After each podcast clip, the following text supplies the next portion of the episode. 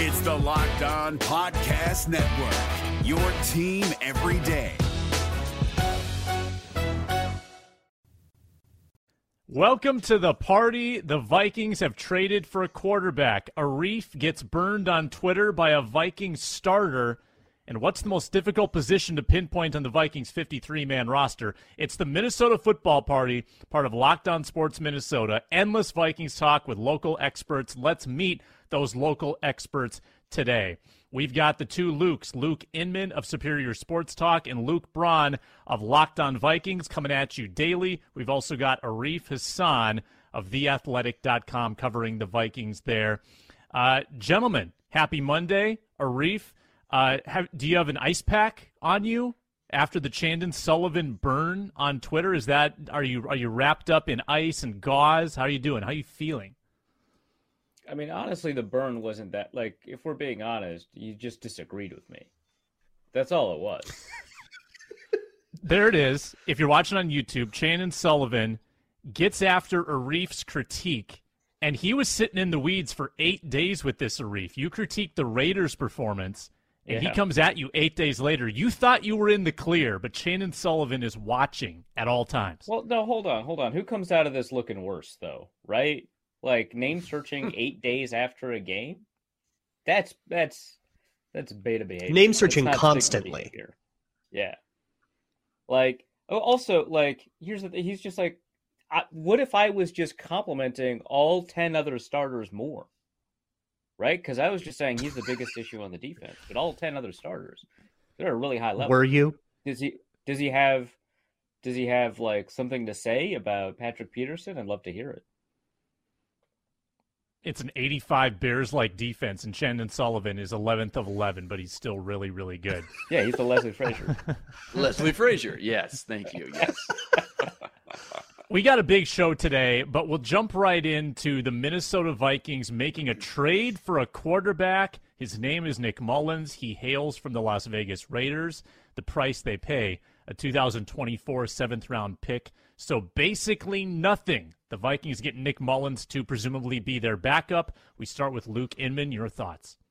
Yeah, I think it's a good happy medium between the old Wiley vet Mannion, capped out. You don't trust him to go win a ball game, and that young developmental quarterback Kellen Mond, who you also don't trust to go out and win a ball game either. Now, you've got a guy who's got four years under his belt in the league. This will be his fifth year. More importantly, 17 starts, 16 of them under that Shanahan offense. So I think that will translate and transition smoothly over to the KOC offense better compared to other few options they would have had to make a move on in free agency or a different trade.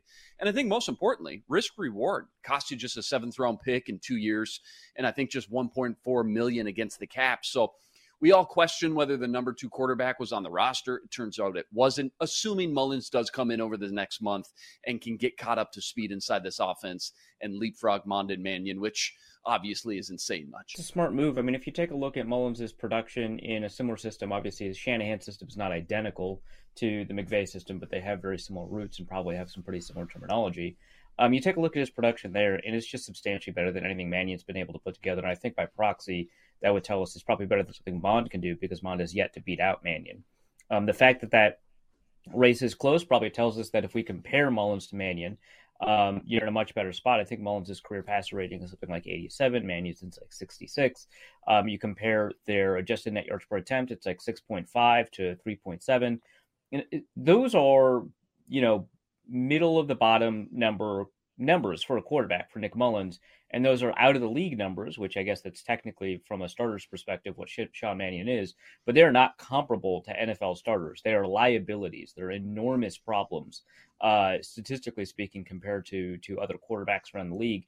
And so Mullens is definitely that type of quarterback where if you're up two scores at halftime and and he has to come in and play out the rest of the game, you've got a pretty reasonable shot at winning the game, right? Whereas with Mannion, you're going to lose more points than you gain having him out there on the field. You're going to give up field position. You're going to throw picks. You're going to have bad sacks. I mean, I, I, I think with Mullens, you just have a, a, much more capable, stable quarterback that, and, and I guess this is important for Cousins, doesn't really threaten Cousins. yeah, I like. I wonder how Cousins feels about this because he has like pounded the table for Sean Mannion for like four years now. Um, but I, the bottom line of it is neither Mond nor Mannion deserve to be on a 53 man roster right now, and I think Nick Mullens does. And this was a panic button. I think we knew that they needed to hit, and I mean, trading a 2024 conditional seventh is not panicking. That's a pretty the the price is right. Conditional on Nick Mullens being active for one game. uh, Yeah, we've is- we've seen that if that's where the bar is. panic. Yeah, we know what that looks like. yeah, true, true. Uh, but like it's it's, I think it's great. It's a good good move. It's really cheap, and they got better at a position that they Jesus they needed to be better at. And I think the question now is: Is Kellen Mond going to be able to be a QB three?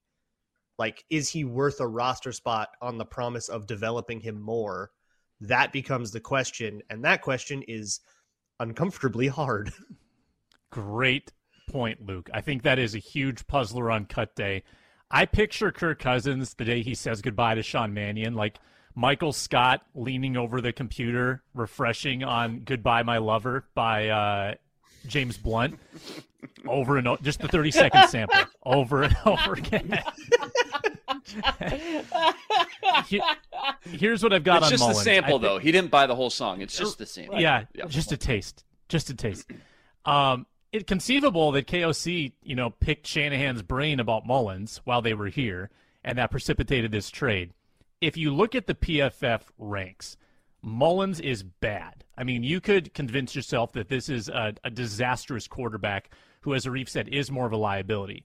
That being said, he has six NFL football games against NFL football players where he had a 75 grade or better.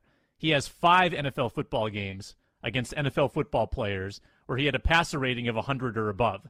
So somewhere in there of kind of like a struggling 17 game stretch as a starter, he's going to have some good moments. And that's probably more than we can say we've ever seen from Mannion in very select duty, or Mond, who struggles against twos and threes. So I think this is the best you're going to do when you try to make a move for a, a quarterback after the market has already, you know, uh, been established and you try to trade for someone. Like, for that price, yeah, it's great. It's great to get someone in who can maybe one in three times give you a 100 quarterback rating. That's a good thing. But man, I can't stop thinking about Luke Braun's point. What do you do on cut day with Mond? And I- think I would lean toward hanging on to him for at least this year. What do you guys think? Who's better in 2024, Kellen Mond or Nick Mullens? Two years from now.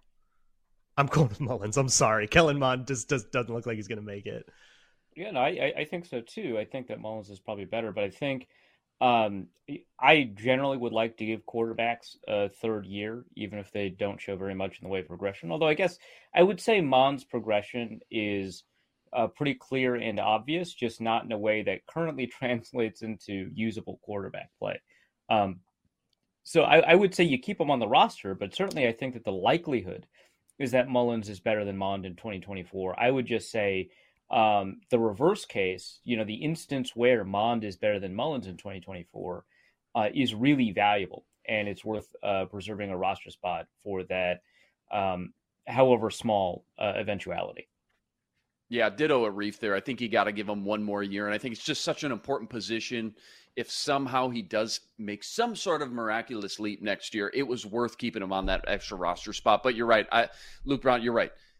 Two years from now, I'm putting my money on Nick Mullens still being better than Kellen Mond for sure. But I think, again, risk reward, I think it's worth keeping him on that roster spot. Yeah, I, and I don't think couldn't- anybody's claiming him if you cut him. I think you could do this on the practice right. squad if you wanted to. Because Yeah. after what he's put out in the preseason, nobody's going, that guy's on my 53. I could say I, I told quarterback. Arif after Saturday's press conference with KOC, he was asked about the quarterback spot, and he did the most delicate tiptoe job around that question. He knew this was in the works, and he went to great filibustering lengths to talk around that question. He knows that it's been a problem. Uh, and that leads us to Saturday's game.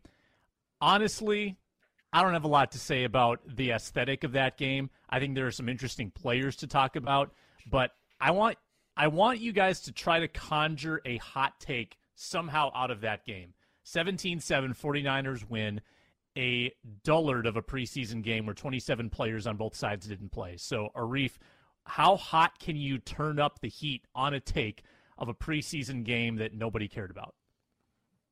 Uh, I mean, I can I can create a pretty hot take. I can say the Vikings are in contention of the best defensive line in the NFL, right?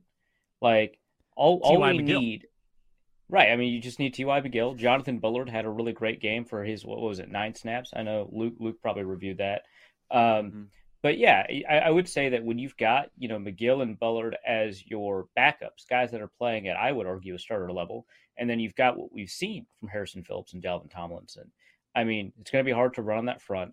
And you've got Danielle Hunter and Za'Darius Smith, and Za'Darius Smith looked like a monster against the 49ers uh, in joint practices, maybe not the preseason. Uh, you know, I, I think that you've got you know the, the potential to have the best defensive line in the NFL.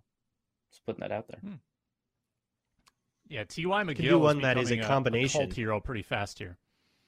Oh yeah, yeah. Luke well, like you said on the the the postcast, Sam, he's the next Tom Johnson.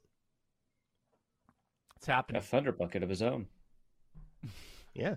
Is that what I can combine two really hot takes into one and they cancel each other out. And I can say that Alexander Mattison was in danger of losing his job and no longer is. I thought he had a really nice game and I think mm. he needed one. Mm-hmm. He was good in pass protection. He made the right reads. Like that, he he I, didn't do that against the Raiders. I don't think he was ever. But that's why it's that's the other hot take. and you're you're willing I've been to saying that hot take since like May. I know it's a hot take, but you're willing to solidify his spot after how many series? Two. What I wanted to see was him pick up a blitz right because I saw him like mess that up, like enough to be concerned, uh, and not have like a crazy vision issue. And I actually thought he had like a bunch of really actually good reps. The one Kellen Mond rep where he bails out of the pocket and finds I think it was Bisi Johnson on the run. That does not happen if it's not for if not for a really really quality blitz pickup on a stunt from from Mattison. That's the kind of stuff I wanted to see from him. But that's why it's two hot takes. Both that he also, needed it Ken, and that he Kene Nwangwu correctly picking up a blitz and still allowing the quarterback hit. Like at some point, May, uh, Mattison's inability or relative inability to cons- be consistent about his uh, uh, blitz assignments, to not always get his assignment right, is less than you know another running back's ability to always get the assignment right and that not mattering because they just get bowled over, right? So there's, I mean, Mattison when he picks up his blitz is actually a pretty good pass protector. It's just going all the way back to Boise State. This has always been a problem for him is that you know making those assignments correct. Um, and like Luke said, actually over the past two games, not just not just this game. Um, Mattison's been pretty good about blitz pickup. Not a He's good much week for, for Nwangwu with the drops against San Francisco and then the the missed blitz, uh, blitz pickup as you referred to. Luke Inman, I've got a hot take. I want you to react to it. I don't think the Vikings have a wide receiver worthy of the sixth wide receiver spot on the roster right now. Your thoughts? Hmm, interesting. Well, my hot take, not as spicy as Arif's. It was going to be that Bisi is the clear cut number four on this team right now, heading into the season. You might see ISM in certain packages and looks, but I think more times than not, at least out of the gate, these first two, three weeks, I think you're going to see Bisi up first for snaps. KJ, JJ, Thielen needs a breather, banged up for a few plays. I think it's Bisi Johnson that's going to come up first and foremost, just from what we've seen these first two preseason games collectively and what we've seen from camp thus far, too. So um, I think Bisi's not only making the team, obviously, you could put that to bed long ago, but he'll be more of a contributor in the passing game. Really, I think you're right. The biggest battle at wide receiver now remains Trishton Jackson, Myron Mitchell, Jalen Nailor and Nailor, by the way, I think he's the long shot of the three at this point. I'd give the edge to Jackson, but is he worth a wide receiver six spot at this point? Can you? How likely is it that you can sneak him on the practice squad? I think that's what you end up risk reward, try to gamble on. Big question, obviously, it's going to get answered what next Tuesday? I think when they got to trim down to fifty three. So. um I think he is worth a number six spot, to be honest. In this offense, knowing how much you're going to spread him out, I think he is. And you were the one who opened my eyes, Luke, to the fact that Jackson was an O'Connell McVay guy. What two years ago? Is that two is that accurate? Ago, yeah. Mm-hmm. Yeah. Mm-hmm. Yeah. No, I mean he he got a little bit of love in the post game from uh, from KOC in the sense that KOC lumped him in with those that are battling along with Myron Mitchell. Didn't mention Albert Wilson. Might not be looking good for for our boy Albert there.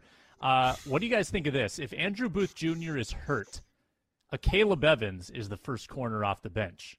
because I thought he was physical on Saturday, and uh, I don't know if he can cover, but he's not afraid to hit people, wrap people up. Uh, Luke Braun, your thoughts on that? I know we t- touched on it in the postcast. A little bit. I I haven't been able to go back and like rewatch him, but on the day, I kept noticing that he was playing really far off and kind of getting exposed over it. I think he played a little scared, um, which that that can happen, right? You just give a little more cushion than you think you need to give, um, and then things get caught in front of you. So I don't know. That's backup corner behavior. I, I think there could be a world where he comes in at this moment. If it were up to me and I had to choose somebody that isn't Andrew Booth to be like the third guy off on the outside, I'm probably going with Kris Boyd. Yeah, I think that's fair, and I think Boyd certainly has the reps and the experience to be kind of like a Nick Mullens. Like he's going to have some good moments. He's also going to have some bad moments. Um, the cornerback, the depth chart, Arif, is tricky to me at this point. I don't love the like far down depth that they have available, and if you lose Booth, I think it really gets exposed. Yeah, I, I guess I'm not like overly concerned. I think that this is not the deepest cornerback group the Vikings have had. It's also not the shallowest um, that they've had over the past decade. I think that you know you're somewhere in the middle in terms of what that depth is and what that brings you. Um, I'm not overly concerned about Akayleb Evans, right? I, I, think that you know he had a good showing. I think that there were some moments where he kind of played um, a little bit too far off. The thing is, you know, Luke says he plays scared, and I think the way that that usually actualizes for uh, you know quarterbacks is that they don't really get in there and get the tackle. He was fine doing that. It was his coverage that was uh, you know um, a little bit. I, I, don't know if hesitant's the right word, but he did, definitely didn't want to be a line scared, maybe. yeah, yeah. You didn't want to get beat deep, I guess. Um, yeah, that's what. Yeah. But yeah, but uh, I, I think for the most part, um, he has. I wouldn't say the fundamentals down. That's his primary concern, but he has you know the basics as far as you want in a depth corner. Obviously, you go past Booth, which you know the Booth injury is uh, evidently not that serious. We'll probably get an update later today, but uh, once you get back past Booth, once you get past Evans, like yeah, you're in a pretty big spot. I, I guess I like Harrison Hand enough that it doesn't really bother me that much.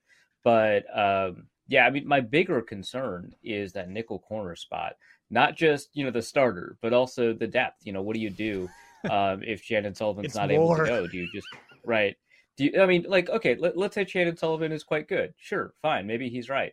Um, if he gets hurt, what happens, right? You do you roster Parry Nickerson in that in that circumstance? I don't know. I, that doesn't seem you know wonderful to me. Do you move Harrison Hand inside? You know, he's been floated as as the as the shadow depth of nickel corner, but he hasn't really taken that many nickel sl- uh, snaps in this defense uh, over camp, right? Do you move Patrick Peterson inside? I mean, that's a somewhat common move for uh, older cornerbacks, and then you just promote one of your outside guys. Um, but you know, I don't know if quick area, uh, uh, sorry, short area quickness is where Patrick mm-hmm. Peterson um, really has a lot of his athleticism left. So I don't know if that's necessarily the best move. So the the concern for cornerback depth has less to do with overall the quality of the cornerbacks down the roster, which I think is fine, you know, compared to most teams. Not the best, not the worst. Uh, it's that nickel spot that really bothers me, just in terms of you know what happens if an injury occurs there. Yeah, to that point too, I, I want to throw this one out. You know, just to try to alleviate your weaknesses as much and highlight your strengths. How much they, if if they were to get into some trouble, and maybe an outside guy goes down. Is it Akayleb Evans or is it Kris Boyd?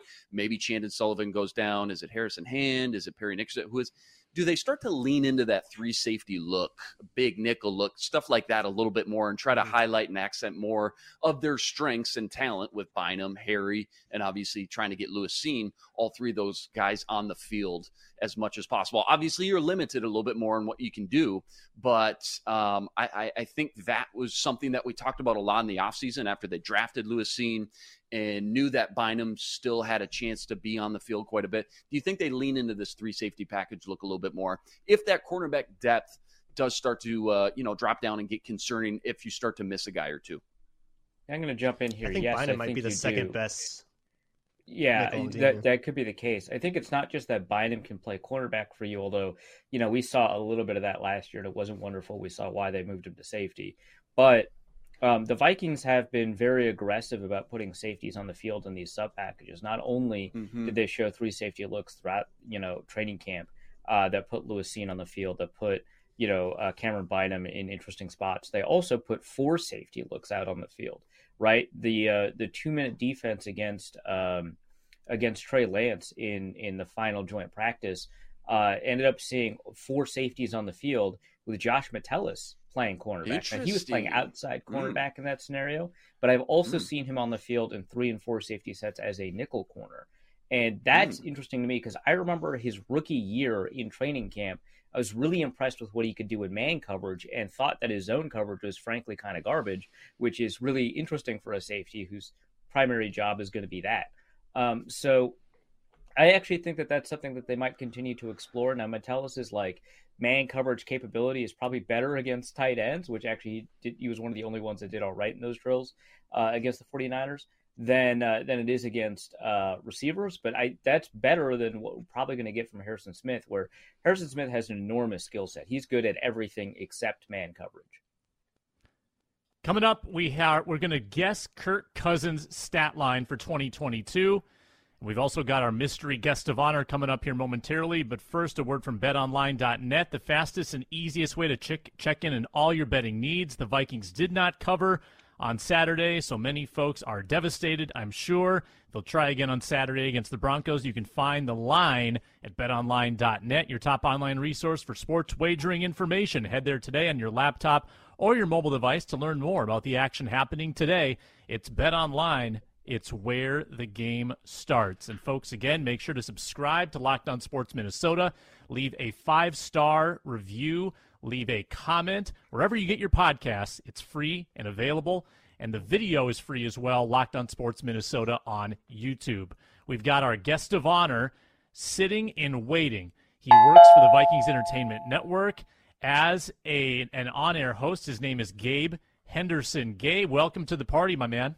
Thanks for having me on. Glad to be joined by you guys.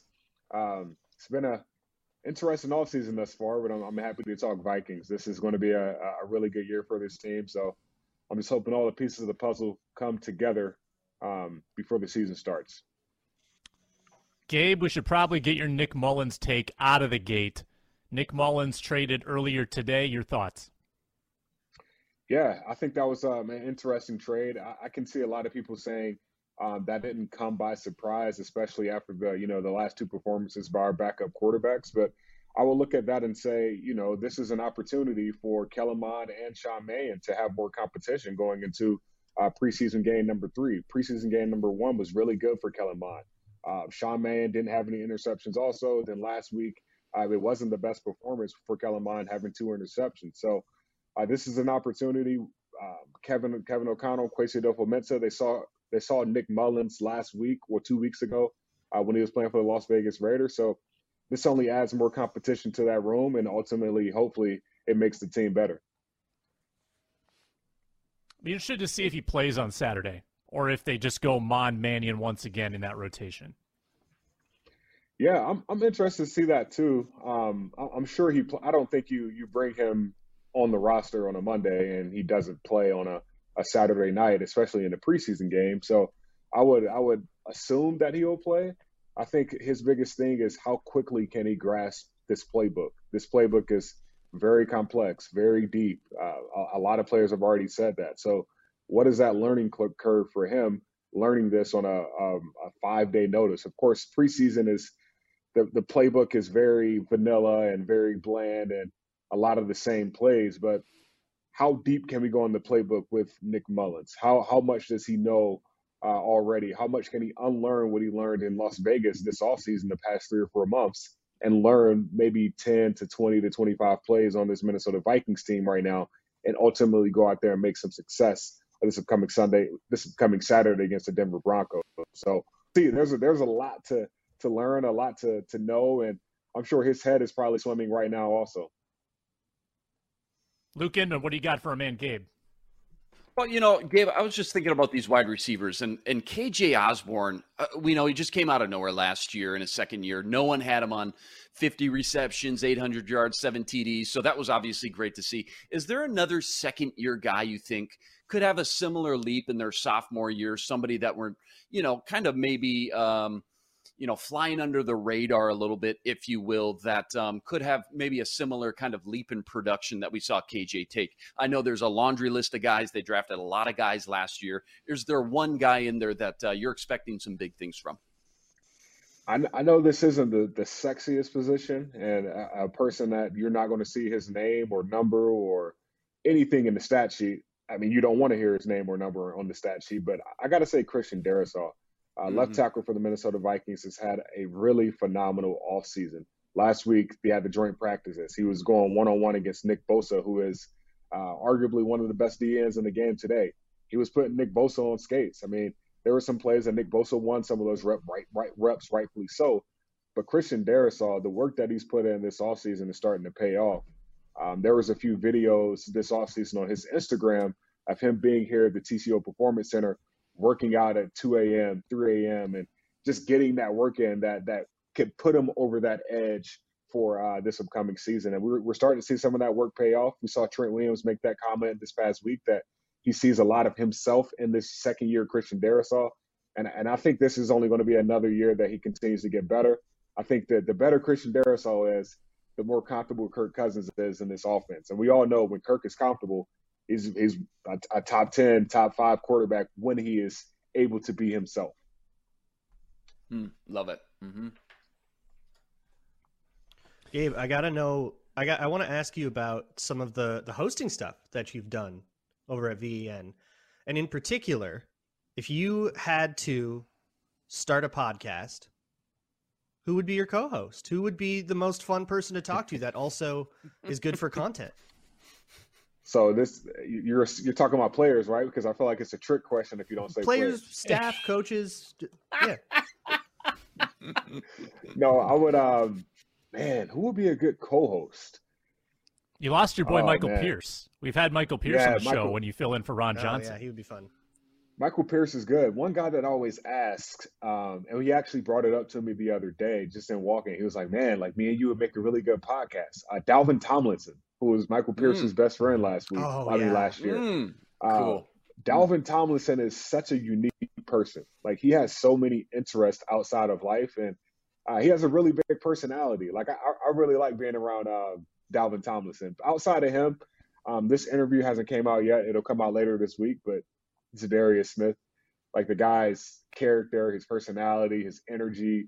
Um, you, are going to see it in the interview that comes out later this week. Like he, he is a guy that when he's on, he's on, and that's what you need for for our world, right? You you got to be entertaining. You got to let the fans in. You got to be a little bit more, a little bit vulnerable too. So he has a balance of everything, and I feel like uh, if it's not Dalvin Tomlinson, Za'Darius Smith, I feel like we'll we'll bounce off of each other really well. So we'll see. Hopefully those guys can can make more plays they beat defensive side of the ball, and they'll have me on as a guest host uh, ten to fifteen years from now. Gabe, uh, two questions. One, I feel like you trimmed down the beard last time I saw you actually in camp. So I want to see if that. Okay, sounds like that's the case. Good, looks good, man. Two, uh, two. Uh, yeah, I, I, think there's a lot of areas on this team where we've been pleasantly surprised at the amount of depth they've been able to generate. I think safety obviously is one of them. Defensive line is another one. I think the Vikings are pretty happy with the offensive line depth. I'm a little bit, you know, concerned about it, but you know, I, I think that the Vikings uh, seem pretty positive about it. But one area that has been put into sharp relief in in in terms of that is tight end right? You know, without Irv Smith, you know, they're expecting him back by week one. Sounds like he's on track. But without Irv Smith, we've seen a lot of of Johnny Mundt, Zach Davidson, Ben Ellison. We saw a lot, a little bit of Sean Beyer uh, in camp. Um, what do you what is the plan do you think in you know as Irv Smith continues to be somewhat of an injury concern overblown I think from my perspective but something that's in in everybody's mind what do you think is the plan in a world where he has to miss you know 10 20 snaps or even you know a couple of games here and there uh, when it when it comes to getting a guy to step up and, and play a tight end role, even if it's not, you know, maybe a tight end in the tight end room. Yeah, that's a really good point. And I think, you know, if, if Irv Smith Jr. is out, Johnny Mundt's going to be the guy. They're trying to develop Nick Muse. Um, I know Nick Muse is a seventh round pick, but if you look on the film, look at the film last week, like he he has been putting up some numbers. Like he's been doing his thing both in the blocking game and the pass catching game. There was a play last week where he chipped the tight, where he chipped the defensive end, knocked him on his butt, and then went out for a route and caught like an eight yard pass. So there's an option there. And then Zach Zach Davidson, he I feel like he has the most upside. He just has to be more a little bit more consistent. Like I, I kind of empathize with Zach Wilson right now, right? Because when I was in college, my sophomore year playing at Liberty, um, everybody was talking about me. All right, this guy's going to be the next slot receiver. He has so much potential. He can do this. He can do that. And I was so caught up in that moment that I was dropping easy passes. And it took me some time to develop to say, like, okay, let's flesh out all that noise. Let's just make some catches, uh, go out there, just have some fun, and then ultimately get the opportunities that I deserve. But until that time comes, I got I got to put um, the pressure, or not even the pressure, but the opportunity kind of goes to C.J. Ham. He's such a a do it all type of fullback. You can line him up at tight end, and it's somewhat of a mismatch. He can block. He's fast. He can run. He can block. He can pretty much do everything you need him to. And I think right now with Irv Smith Jr. out, um, Johnny Mundt and C.J. Ham, I feel like both of those guys are going to be getting a majority of those tight end slash fullback reps. I mean, you, you you definitely have to make a defense off balance, and both of those guys uh, can can do that. You don't want to put that nickel on the field or or that smaller DB that can cover a fullback or cover a tight end and um, kind of put you at a disadvantage if you're an offensive coordinator. So you, you want to put that advantage back on yourselves. And I think C.J. Ham and uh, Johnny Mundt will be those guys. I mean, think about the Rams offense last year when Tyler Higbee got hurt. I mean, they were going further further down the roster and they still won a Super Bowl. So it's going to force this offensive, you know, coaching staff to be more creative. But I, I still think the guys are still on this roster to do so.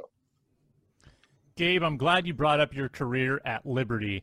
Tell me, who is the, the team CCU that you might have played at Liberty? Just fill fill in the, the blank for me. Coastal Carolina? Who are we talking about? Yeah, Coastal Carolina University. Coastal was, uh, Carolina. Uh, that was our rival. Yep.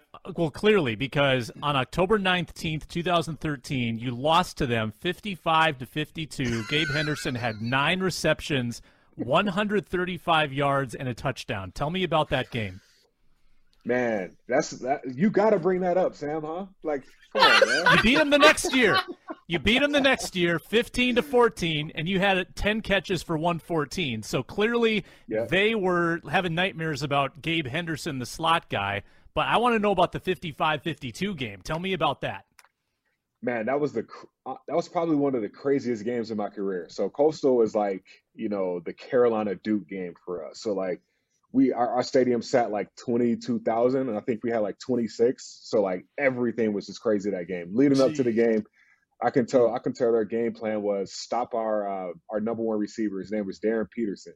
So I was just that that aggravating pest in the middle, just catching passes, going up the field. Like I think out of those 155 yards, I probably had 130 in the first half. So mm. after the first half, they started double teaming me. So that was the game plan. So I want to say we were up probably 20 points going into the fourth quarter. All our fans started leaving. So like mm. everybody's like, all right, let's let's get ready for uh Bible. I was about to say let's get ready to party, but they're like, let's get ready for Bible class and uh get ready for uh Old Testament studies, New Testament studies, and go from there. Mm-hmm. So everybody was leaving. So it was probably 15,000 by the time the 10 minute mark came in the fourth quarter. They started coming back. I was getting double teamed and ultimately went to overtime and we lost.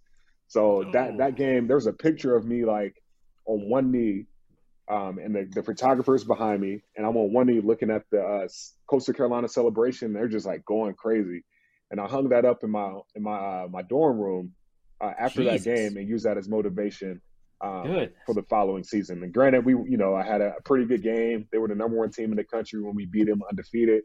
Uh, we made the playoffs and um, made history that that that year, my senior year. So that that was a lot of fun. Mm-hmm. But you you had to bring that up, didn't you? Well, you were the only team to beat them the next year. Looks like a last second field goal, maybe 15 14, and you had a huge game. So there is a great, there's a good story there, Gabe. It, that win doesn't mean as much if you don't lose the year before. There's catharsis. It all evens out in the end. So it ended well for you. Yeah, indeed. And um, that's still, I always like brag about it, but like the, my senior year when we beat Coastal, that was still the best year in school history. Like we've had Malik Willis come out. We've had Antonio Gandy Golden. We've had some some pretty good athletes get drafted in the first three to four rounds, but they can't take that that playoff win and beating the number one team in the country away from us. You must have been stumping pretty hard for Malik Willis. I mean, don't don't lie to me. You were in Kwesi's hmm. ear about it. Hmm. I wasn't in his ear, but um, I, I, talked to a few people. I wore I wore some Liberty. I, like this is a true story. Like during draft period, like I wore some Liberty, like Liberty apparel. Like I Liberty. I respect it. It, it was a good conversation. That is starter. amazing. Conversation Subliminal yeah. messaging going on. Yeah, yeah, yeah. like leaving yeah, post-it yeah. notes. Like, oh, sorry, that's my post-it note. Malik Willis, no matter what. Interesting. Yeah, yeah, yeah, I love it. Oh, yeah. Gabe, so I know I mean, you got to go. They didn't, they didn't bite the bullet. So Go ahead. Go ahead. My bad. Uh, I know. Yeah. No. That's that's an area of angst for me. I wanted him to, but it's he's at Gabe A. Henderson on Twitter, Vikings Entertainment Network, Vikings.com. Look for that big interview coming out later this week that he mentioned. Gabe, thanks for joining us, man. We'll talk to you again soon. All right. Appreciate you guys. Thanks for having me on. You bet. Yeah. Take care, Gabe. You can catch take Gabe care. filling Stay in safe. for Ron Johnson on the Ron Johnson Show as well. Uh, love Gabe, love his contributions, and uh, revisiting his career. And to be honest with you, I mean, I didn't know the stats on Gabe until I looked him up during the interview. He's got some stats. I mean, he had hundred yard yeah, games in college. That's pretty amazing. Hey, in your PPR league, man, just a machine there, Sam. I don't know those stats either, man. Yeah, absolutely. A regular Wes Welker, right? He could have. He could have. That's right. Yeah. yeah. Someone call Tom We're going to argue about yeah. CJ Ham's fate in a moment, but hmm. first we have our four minute drill. We each get one minute to make a point. Arif Hasan goes into debate mode. We've got a clock on the screen, and we have a graphic to play to introduce the segment. Let's run it.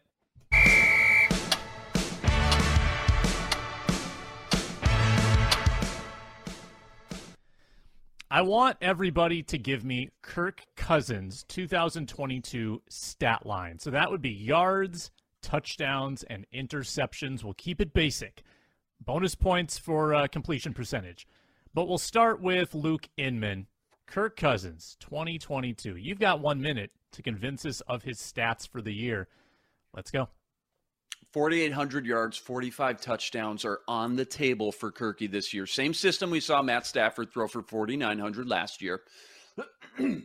And Kirk has better weapons, I think, top to bottom, all the way around, not just in the passing game, but the running game, I think, is going to give him a lot more freedom in the passing lanes than Stafford had in LA. Kirk was tied to such a conservative system under Zimmer, didn't really let him be more aggressive, even if that means turning the ball over and throwing more interceptions. I think those will rise just by default as well. I think he'll throw the most interceptions he's ever thrown in his career. Currently, that sits at 13. He's thrown that twice uh, in two seasons in his career. I think about 15 to 18 interceptions is what I'd expect.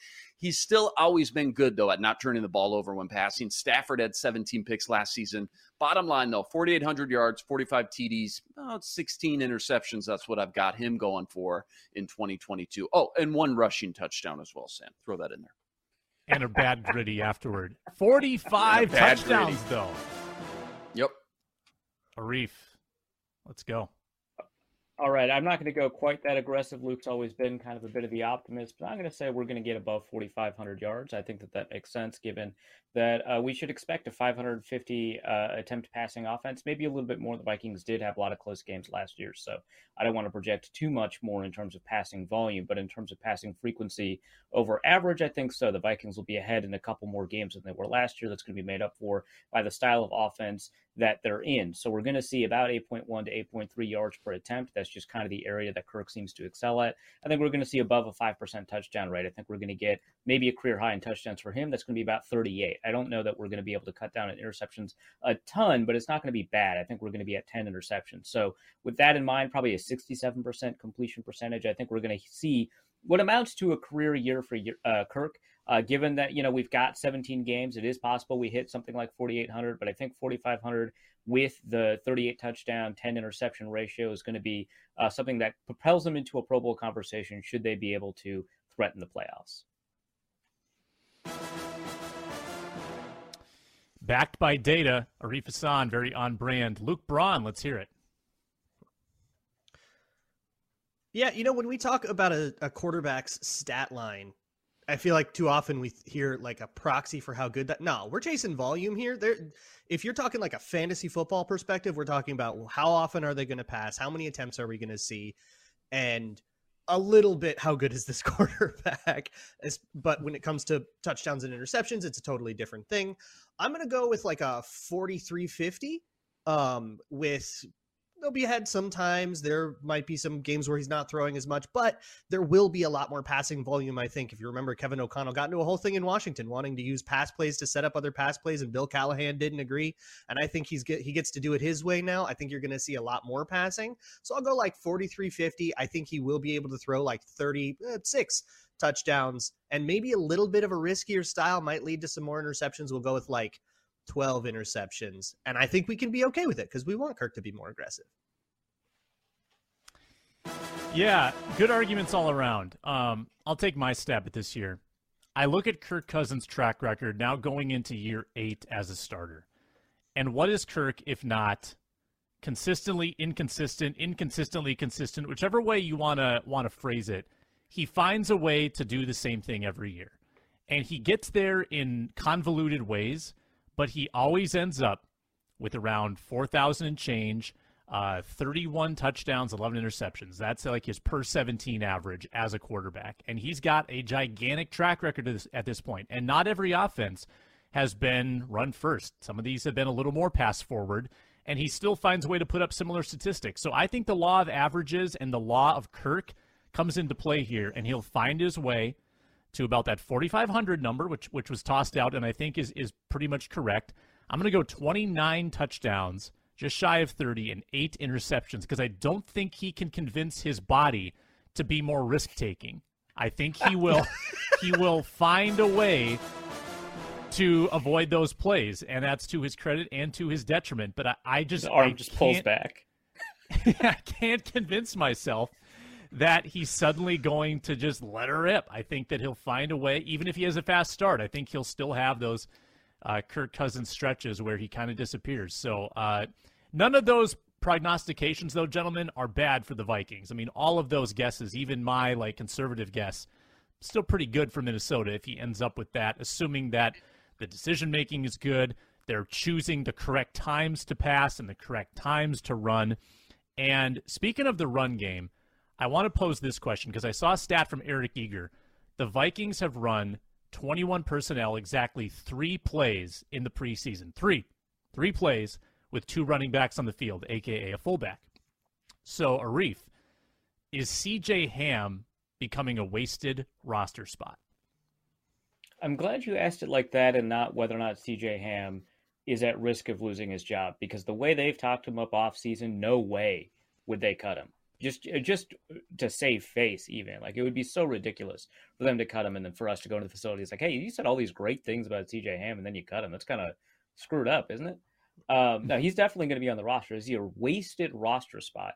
Um, i don't think necessarily that's the case and the reason for that is because i think the things that they want to do with cj ham are the kinds of things that they don't want to reveal in the preseason. I think that they want to deploy CJ Ham in ways that are strategic to them because they think that he could do everything. They think that he could be a Kyle Juszczyk, right? And if he could be a Kyle Juszczyk, you do not, uh, you know, reveal your hand early in the preseason. Now, remember, the Vikings starters have rested, you know, a lot. You know, they, they, they have, they've played like nine total snaps in the preseason so far. They consider CJ Ham to be a starter, right? And if that's the case, then no, you're not going to get a bunch of 21 personnel. What are we going to learn um, by by putting Jake Bargas. Well, I guess Jake Bargas isn't even on the team, right? Like, what are you gonna what are you gonna learn by putting you know a fullback on the field, right? So um, I, I think that the way that you think of a fullback and the way the Vikings want to think about CJ Ham, those are completely different things. And I think that they want to be creative, have them run wheel routes, have them run choice routes, have them motion in and out,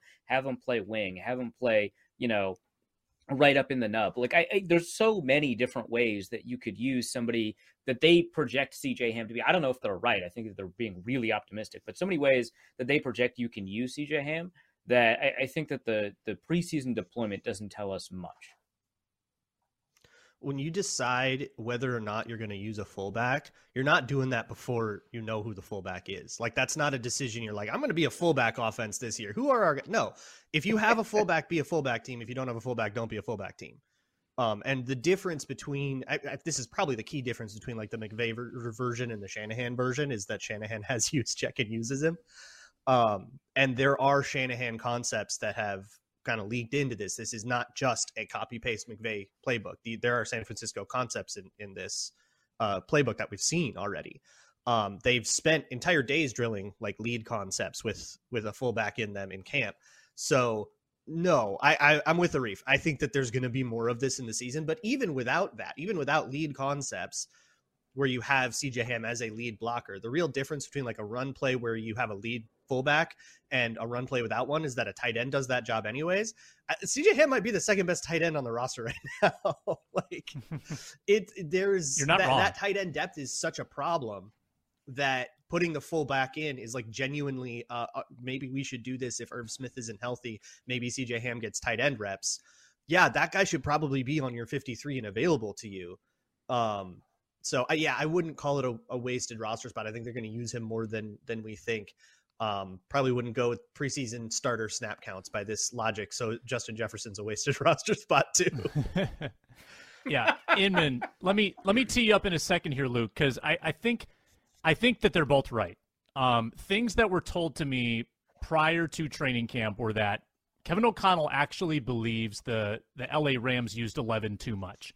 They were number one in 11 personnel usage last year. He actually thinks there are, are mismatches to be exposed if they go a little heavier.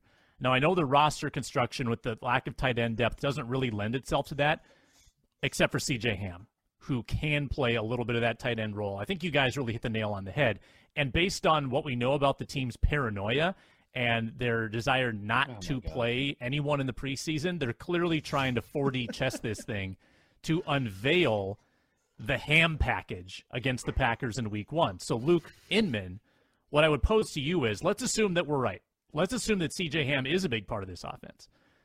Is the team right in doing that when that probably means they're taking KJ Osborne or another receiver off the field? Well, it's a good question. I, I think when you can have such a stark contrast in your offense to spread out a defense on one play with four or five wide and come back the next play on second and two with a heavy personnel fullback, it just really tests and stretches out a defensive capabilities, communication skills, things like that. So I, I absolutely don't think he's a wasted spot. I'm with both you guys, and I expect him to be on the field and make an impact. I think more than people think, given the opportunity or the opponent they're playing, week to week game plans. Uh, you know what KOC draws up in that offensive room, and like Arif mentioned, I don't think they've shown any of that us that in the preseason thus far on purpose. But even at training camp practice, maybe not in the preseason games, but at training camp practice, uh, for me, the the one or two days that I was out there, I saw him out there quite a bit. I was actually a little surprised just because I had heard so little about him. So I certainly think that KOC wants to run the ball pretty effectively. And I'm glad Arif mentioned Kyle Juszczyk. Not just use him as a lead blocker, but utilize his pass catching skills as well. Probably not at tight end like we joked about, even though let's be serious, maybe he would be a good tight end given our lack of depth right now. But in different roles, the wheel routes, things like that, I think uh, would be a great way to maximize CJ Ham's skill set for sure. Uh, nerdy stat of the day coming up around the corner, but first a reminder to subscribe to Locked On Sports Minnesota wherever you get your podcasts. And if you do that, you get access to a whole bunch of shows, a great array of sports talk here locally. Superior Sports Talk with Luke Inman and Reggie Wilson, The Ron Johnson Show with Ron Johnson and yours truly, this program right here, Minnesota Football Party, and our postcasts, instant reaction after Twins, Vikings, Wolves, and Wild games. Get it all on Locked On Sports Minnesota. That's on YouTube and free and available wherever you get your podcasts. Uh, time for a new segment, gentlemen. Who would like self-classify themselves as a nerd? Like full hand up, like kind of maybe. I'm definitely like I've definitely got a hand up here. No, I don't think else anyone on this podcast no, is a nerd. No one else is playing along. Okay, well, not. it's time for our nerdy stats of the day. I've instructed our panel to find the nerdiest stat they can possibly find. And uh, Luke Braun, this is not saying that you're the number one nerd, but I want you to go first. All right, I'm going to go with one that influenced the events of this morning. Uh, 3.11. That's the amount, the average time to throw for Kellen Mond in the pocket in this preseason in these two games. Him holding the ball too like that isn't always a, a sign that somebody's holding the ball too wrong. Sometimes there's a bunch of rollouts, you hold the ball longer on those. Um, and how long you're supposed to hold the ball is different from play to play. So the average doesn't tell you everything. But in this particular case, yep, it's telling you what, what it should be because he holds the ball too long. he hesitates. He reads it too long. He takes too long to get to his check down. He gets too long to takes too long to get through his progressions. He takes too long to make any decision. And even once he's made a decision, he takes too long to throw it. It's led to sacks. It's led to interceptions. It's led to pressure that probably shouldn't have happened. Um, it was a huge problem. And I think it's one of the things that makes him an untenable backup quarterback. And that's the one I came prepared with. And I guess the Vikings agree. that is so perfect for a nerdy stat of the day.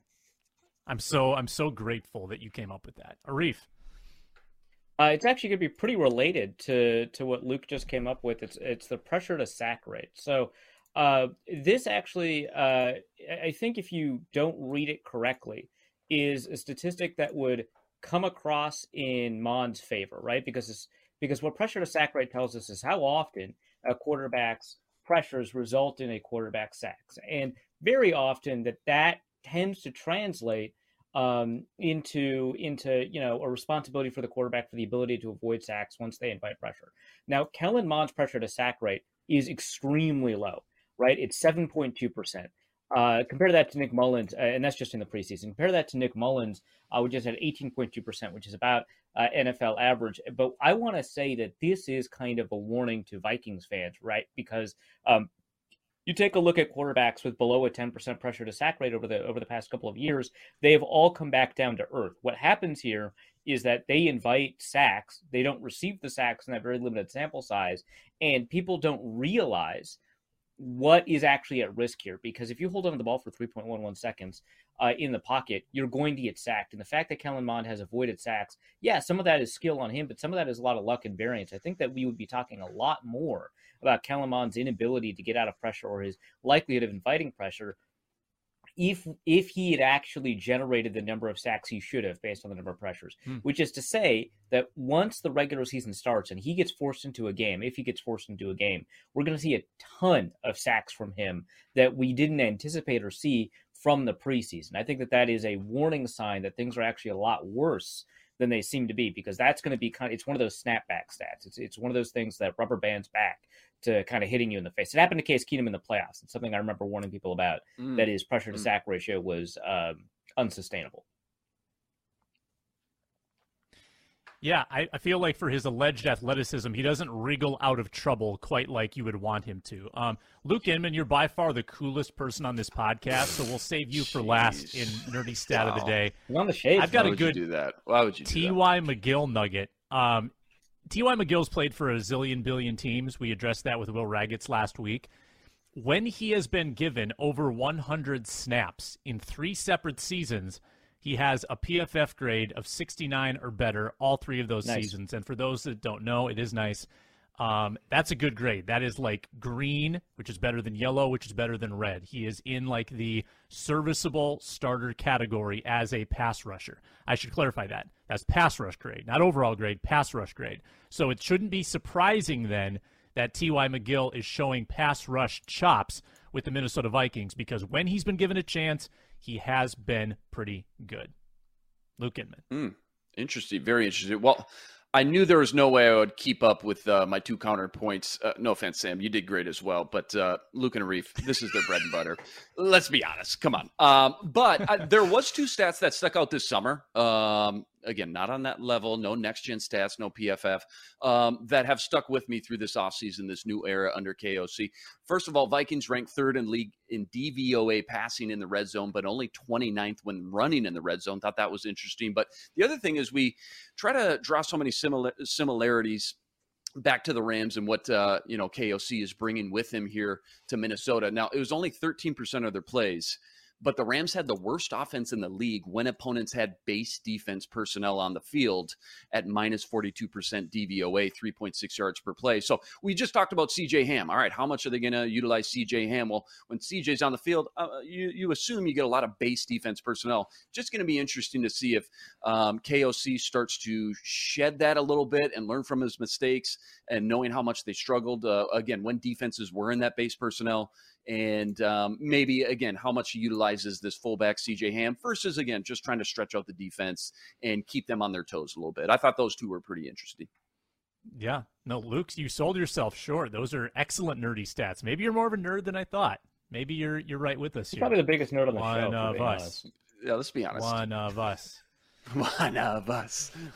Uh, check out kare11.com slash locked on for links to every single show. Remember, it's Endless Vikings Talk with local experts. Subscribe and leave a comment or five star review wherever you get your podcasts. Um, we got one more short topic, and then we'll get into our party fouls. Vikings position group rankings. Uh, obviously, the quarterback position group has already changed today, but other position groups ranked as well at ESPN Insider. If you pay for that, you can get access. But the Vikings ranked as a position group fifth at wide receiver, third at running back. For those that didn't read the story or didn't have access, would you like to guess which teams were above them at wide receiver and running back?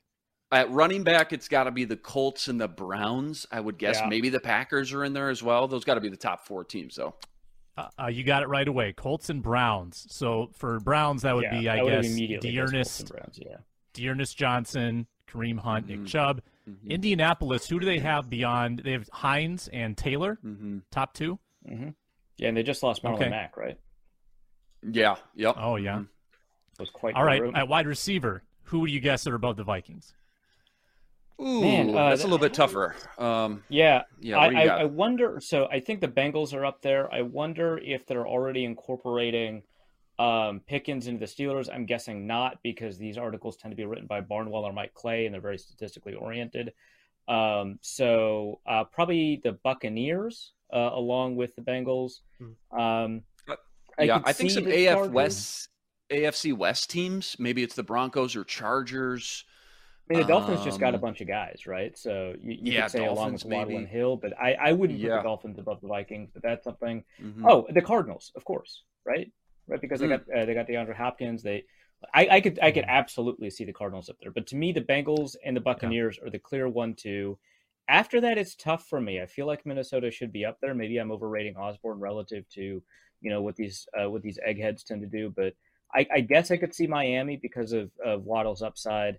I guess I could see uh, the Chargers. Um, maybe Seattle would make a ton of sense to me as well.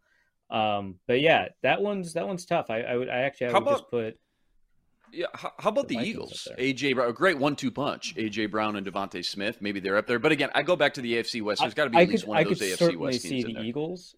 If Yeah. if if it was a Mike Clay or Bill Barnwell article, I could see them downgrading AJ Brown more than you or I would. Mm-hmm. Yeah. All right. So sense. all four teams above them have been mentioned. It was a Mike Clay article for the I record. throw I throw out like ten teams, so of course. Yeah. Um, keep throwing those darts up, man. Throw those darts up. Bengals. Bengals number one. Spielman did. Yeah, that's right. Yeah. Tampa number two. Uh, Nice. yeah, there's an easy Miami. one two there. Miami, Miami, number Okay, three. yeah. number three. Yeah. What Who's who's on that Miami roster? So it's Tua's gonna go Hill, out, baby. Jaylen Waddle, Cedric Wilson. That was it. I knew they had added another guy. That makes Oh, sense. Yeah. Yeah. That's a good Yeah, move. there's no way that just Waddle really and Hill, good. I think, would get them to be to be number Yeah. three, and then number I like four, Wilson a lot. It's Arizona, and like with or without the Hopkins suspension, obviously with it, I mean that's a huge detractor for them.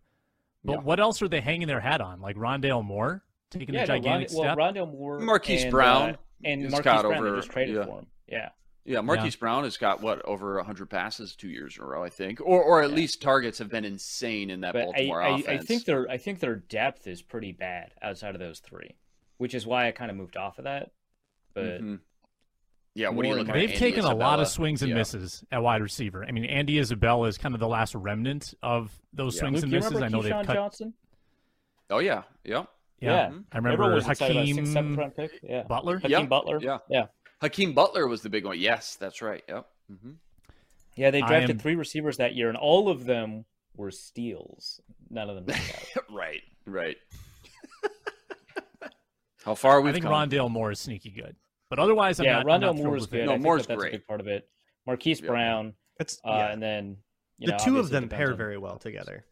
Yeah, and, and they use Zach Ertz, and now they have Trey Yeah, McBride was the uh, you know yeah. the number one tight end coming into this draft as well. So as far as a passing game as a I, whole, yeah, I don't. got a lot I of personally wouldn't put this group without DeAndre Hopkins. I wouldn't put this group ahead of the Vikings. Obviously, I think with Mhm. DeAndre Hopkins, I still probably put the Vikings ahead of them. But I, I can see kind of what the argument is. Um, Mhm. But I, I would put the Vikings above them. So no Chargers. Range of outcome on the Cardinals is crazy this year. Yeah. I could I could believe like six to twelve wins. What, what Somewhere do the in there. Chargers rank?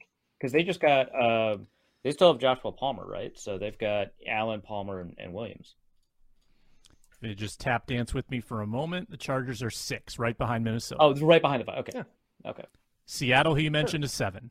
So you did you did a nice job there.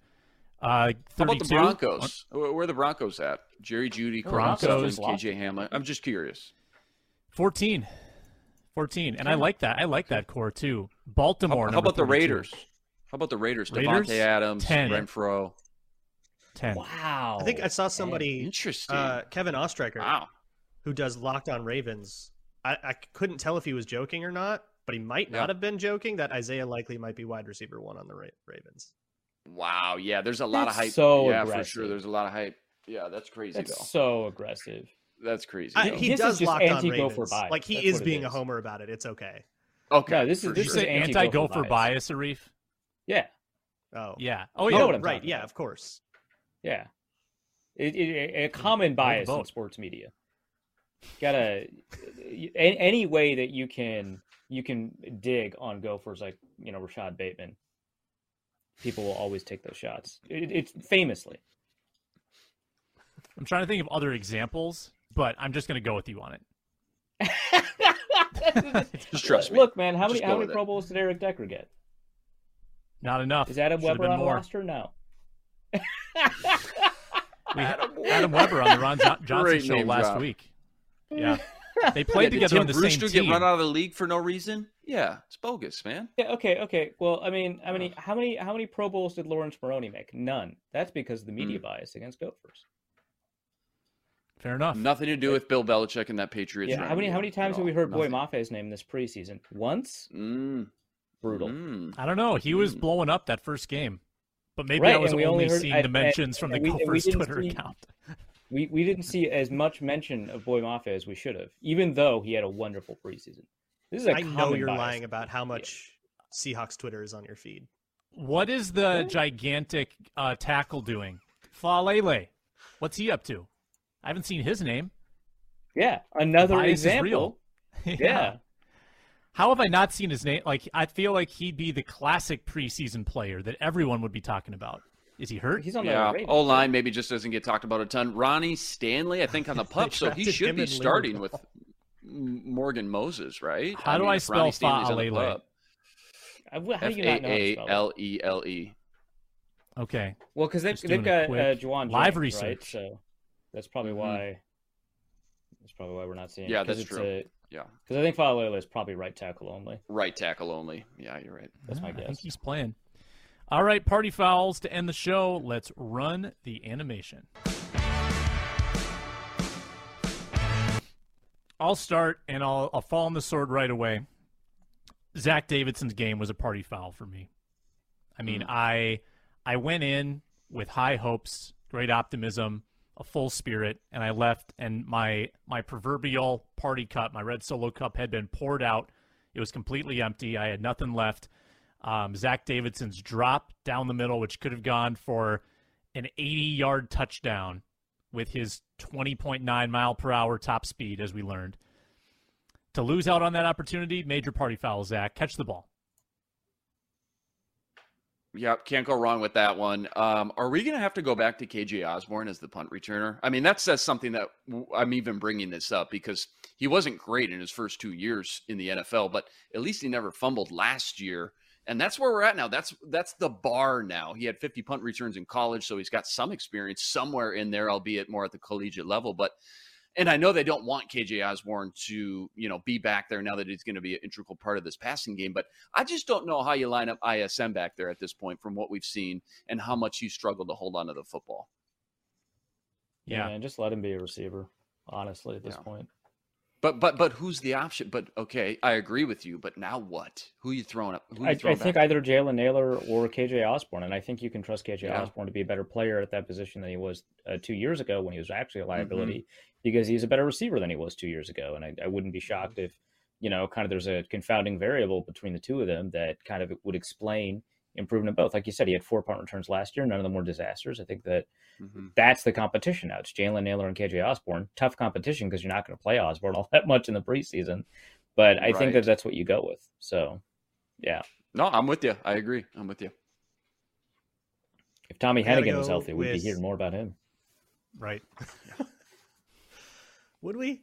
Uh, What? what I got to go with Kellen Mond in the last, the final interception. I'm going with a specific Kellen Mond play for my party foul. The last interception he threw baffled me, and I, I actually went and asked like forums with coaches in them, like, please explain what he saw to me. And the most charitable thing that people could say is that he should have looked off the safety and forgot to.